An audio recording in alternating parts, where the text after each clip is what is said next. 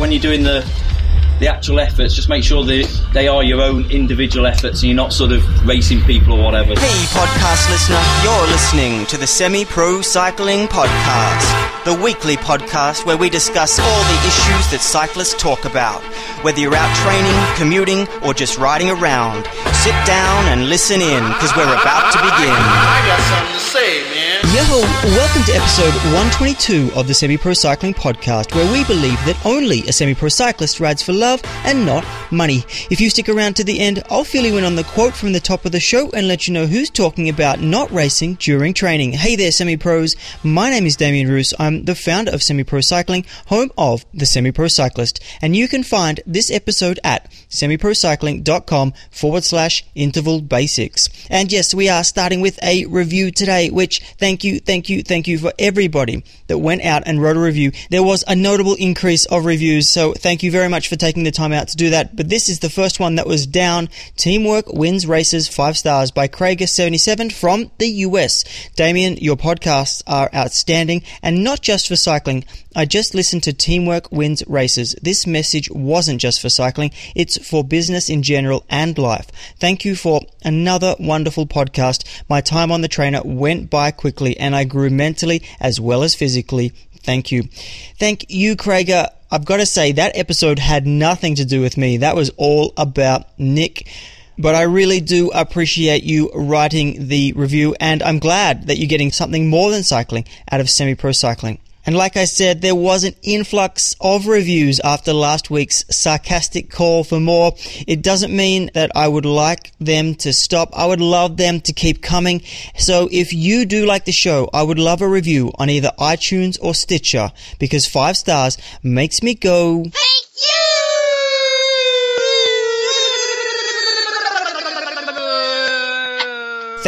very much. Now, the performance probe this week, number one, pacing, the missing piece of the puzzle to high intensity interval training. This study examined physiological and perceptual responses to high intensity interval training using all out and two even paced methodologies. 15 trained male cyclists performed three interval sessions of three minute efforts with three minutes of active recovery between efforts. The initial interval session was completed using all out pacing with the following two sessions being completed with computer and athlete controlled pacing in a randomized and semi counterbalanced manner. Computer and athlete controlled intervals were completed at the mean power from the corresponding interval during the all out trial. So the first interval they would have done was the all out and then it was self-paced, then it was computer paced, then pace was controlled by the athlete. Oxygen consumption and ratings of perceived exertion were recorded during each effort. 20 minutes following each session, participants completed a 4 kilometer time trial and provided a rating of perceived exertion. So what were the results? Oxygen consumption was greater during all out and athlete controlled compared with computer controlled.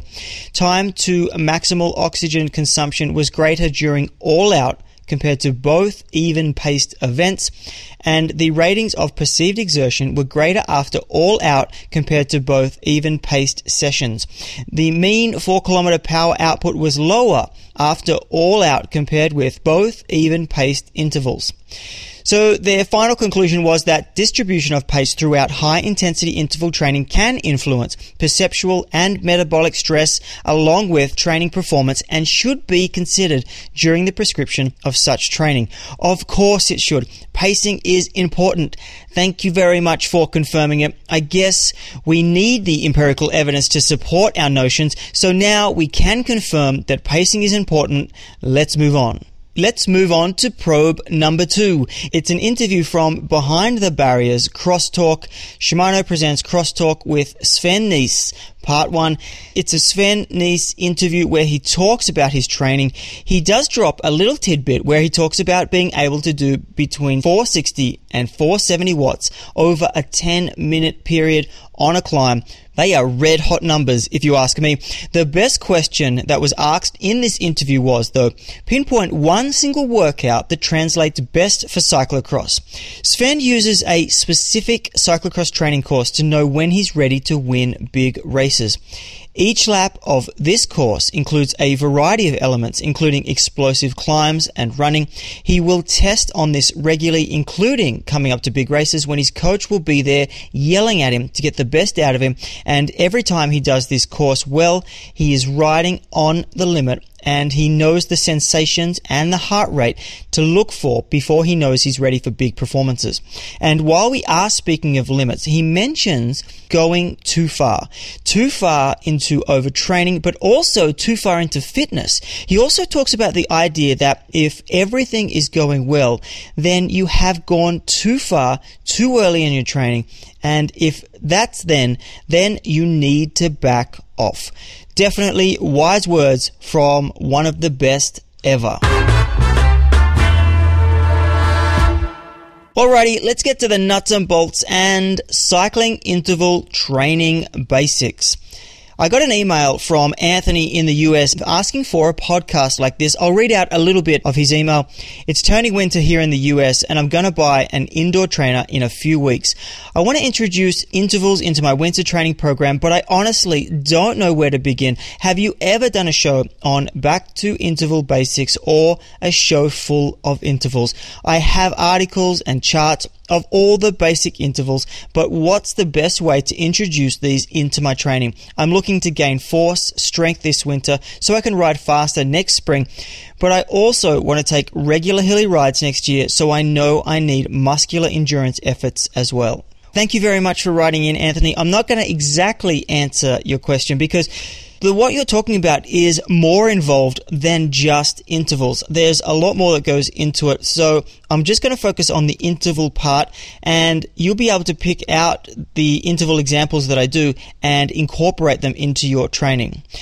First, let's start with a story because when I was 13, there were two standard training days that I would do.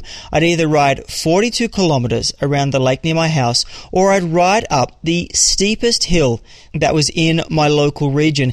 This hill happened to be about 10 minutes long and I could only manage once before having to turn back and ride 15 k's home so I could get to school in time. At the time, though, I never thought of riding up a second time, or probably couldn't even imagine getting up a second time. But as I progressed through my cycling career, the hill climb became my staple, especially up this climb Black Mountain. Something about the burn, the concentration of effort needed to stay on top of the gear and on top of the effort. Sometimes Black Mountain would win, but most of the time I would feel like I conquered mountains 10 times the size. And riding up and down a hill seems like a crazy pursuit, but that's just what we do. We break up the effort needed to complete an entire race so we can get through the work needed to ride harder than we thought possible.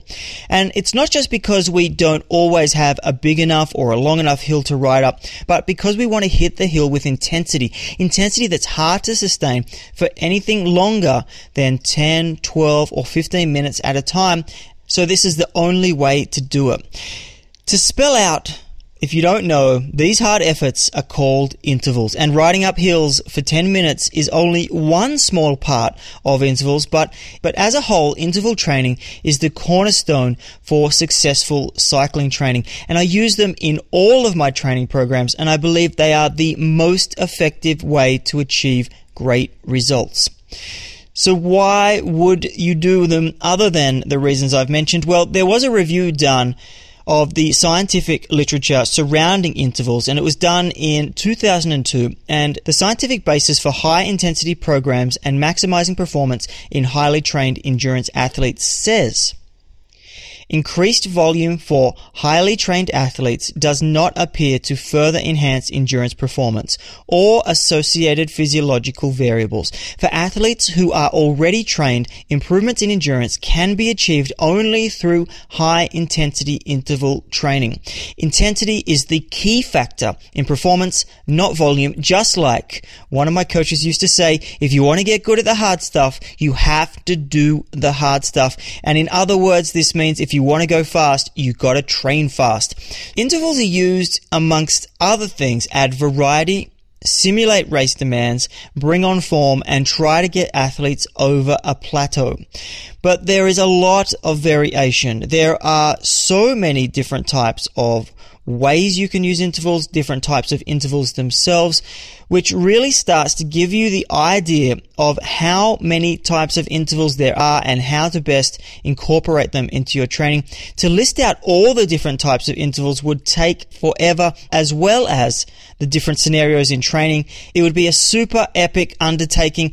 So, to give you an idea of what I'm talking about, the possible sources of variation are which these are borrowed from Joe Friel because they are the best way that I've seen written that describes the different parts of an interval. The first one is the interval length or the work interval.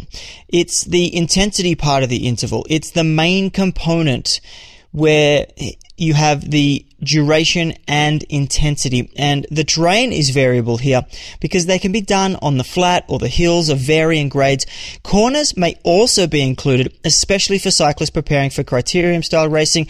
Other variables are cadence and equipment, such as a time trial bike if you want to get better at intensity on your time trial bike. The length of the recovery periods or the recovery interval is also important because this is the low intensity rest periods between the work intervals. Critical here is also intensity and duration. Generally, as the intensity of the work interval increases, the intensity of the rest interval decreases, with the reverse also being common. So long, Relatively low work intervals are followed by short rest intervals with aerobic endurance intervals. In this case, the ratio of work interval to rest interval is about 4 to 1, meaning a long work interval, 20 minutes as example, with a short rest interval of 5 minutes. A general rule is that when you're working on developing the cardiovascular aerobic endurance system, rest intervals are kept short, and when you're working on the nervous and muscular systems, the rest intervals are kept long. Also, over the course of several weeks during a particular type of interval workout, it's common for the rest interval to get shorter or become slightly more intense. And the reason for this is more closely to simulate the stresses of a race for which you're preparing where there are unlikely to be any low intensity, long duration recoveries between hard efforts. The number of repetitions also contributes here, and the total accumulated time or distance or kilojoules of the work intervals within a single session, which Friel calls the work interval volume. And this is the best way to keep an eye on that intensity as you increase the intervals, the total intensity that you're doing, so you know that you're not increasing it too far. There are also variations for intensity in the form of speed, heart rate, power, or RPE. Every interval workout needs to precisely define one of these variables relative to the purpose of the session. You can split intervals many different ways depending on the time of the season and the exact use. I'm going to cover some basic building blocks of fitness in a periodized training plan so you have a better idea of where you would use them and what type of intervals you would do for these. So when we are talking cycling of most kinds, we're talking aerobic endurance and aerobic endurance intervals definitely are the cornerstone or should be the cornerstone of any solid training program. The classic threshold intervals, these are intended to improve your ability to use oxygen to produce movement. When aerobic endurance is improving, many things are occurring such as the increase of stroke volume, aerobic enzymes, mitochondria, and capillarization, to name but a few. But there are many ways to do aerobic endurance intervals, and here is just one variation. It's called the crisscross threshold. The workout duration is seven minutes, but it's mixed up where you have two minutes at 105% of threshold, one minute at 80 to 85% of threshold, then you go back to two minutes at 105% of threshold, one minute at 80 to 85% of threshold, and then finish up with a lung busting one minute at 105% of threshold. The workout intensity, it's floating around zone three and four. The rest interval duration is five minutes. The rest interval intensity is zone two power, so dropping down to endurance power. The work interval volume, try and repeat this three to five times for a total of 36 to 60 minutes plus your warm up and cool down. You would do these in the late base periods and early builds, continuing through builds, you would try and keep some type of aerobic interval in your training plan for the entire season. The second is speed skills sessions, and these are used to improve efficiency by improving movement skills. And this usually involves doing drills to refine or learn a technique. A typical cycling drill are wind ups, increasing the pedaling cadence in a low gear to a max level for a few seconds every few minutes while relaxing the body. The workout interval duration is 10 to 20 seconds. The work interval duration is 10 to 20 seconds. The work intensity, it's very low because the gear is very low and you're just trying to make sure sure you can get the adaptations while you're moving at a low RPM. The rest interval is 90 to 120 seconds and the rest interval intensity is very easy. We're talking zone one, just easy spinning on the bike. The work interval volume is very low as well, two to six minutes, because if at any time the technique is compromised, then you really need to stop and go home or do some other type of workout. You want to do these early on in a base period when time is less important. They're not really working any system too much. You can see by having a, a work interval volume of two to six minutes, you're not really stressing the system too much. It is all about that technique and then how that transfers when you start loading that up.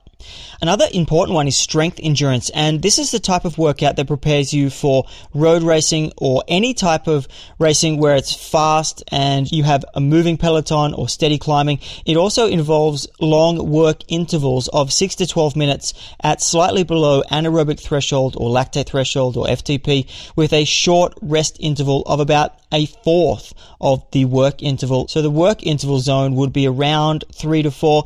The work interval duration is, like I said, 6 to 12 minutes. The work interval intensity is, is zone 3 to 4.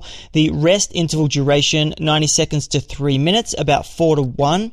And the rest interval intensity is zone 1 when we think about the work interval volume, because you are touching that threshold area, a threshold FTP is what you can do for 60 minutes. So the workout itself is going to go from 20 to 60 minutes. You might be able to try to push over 60 minutes if you've been working at a percentage under your FTP, but you should be at that threshold. So then you don't have much more than 60 minutes in you.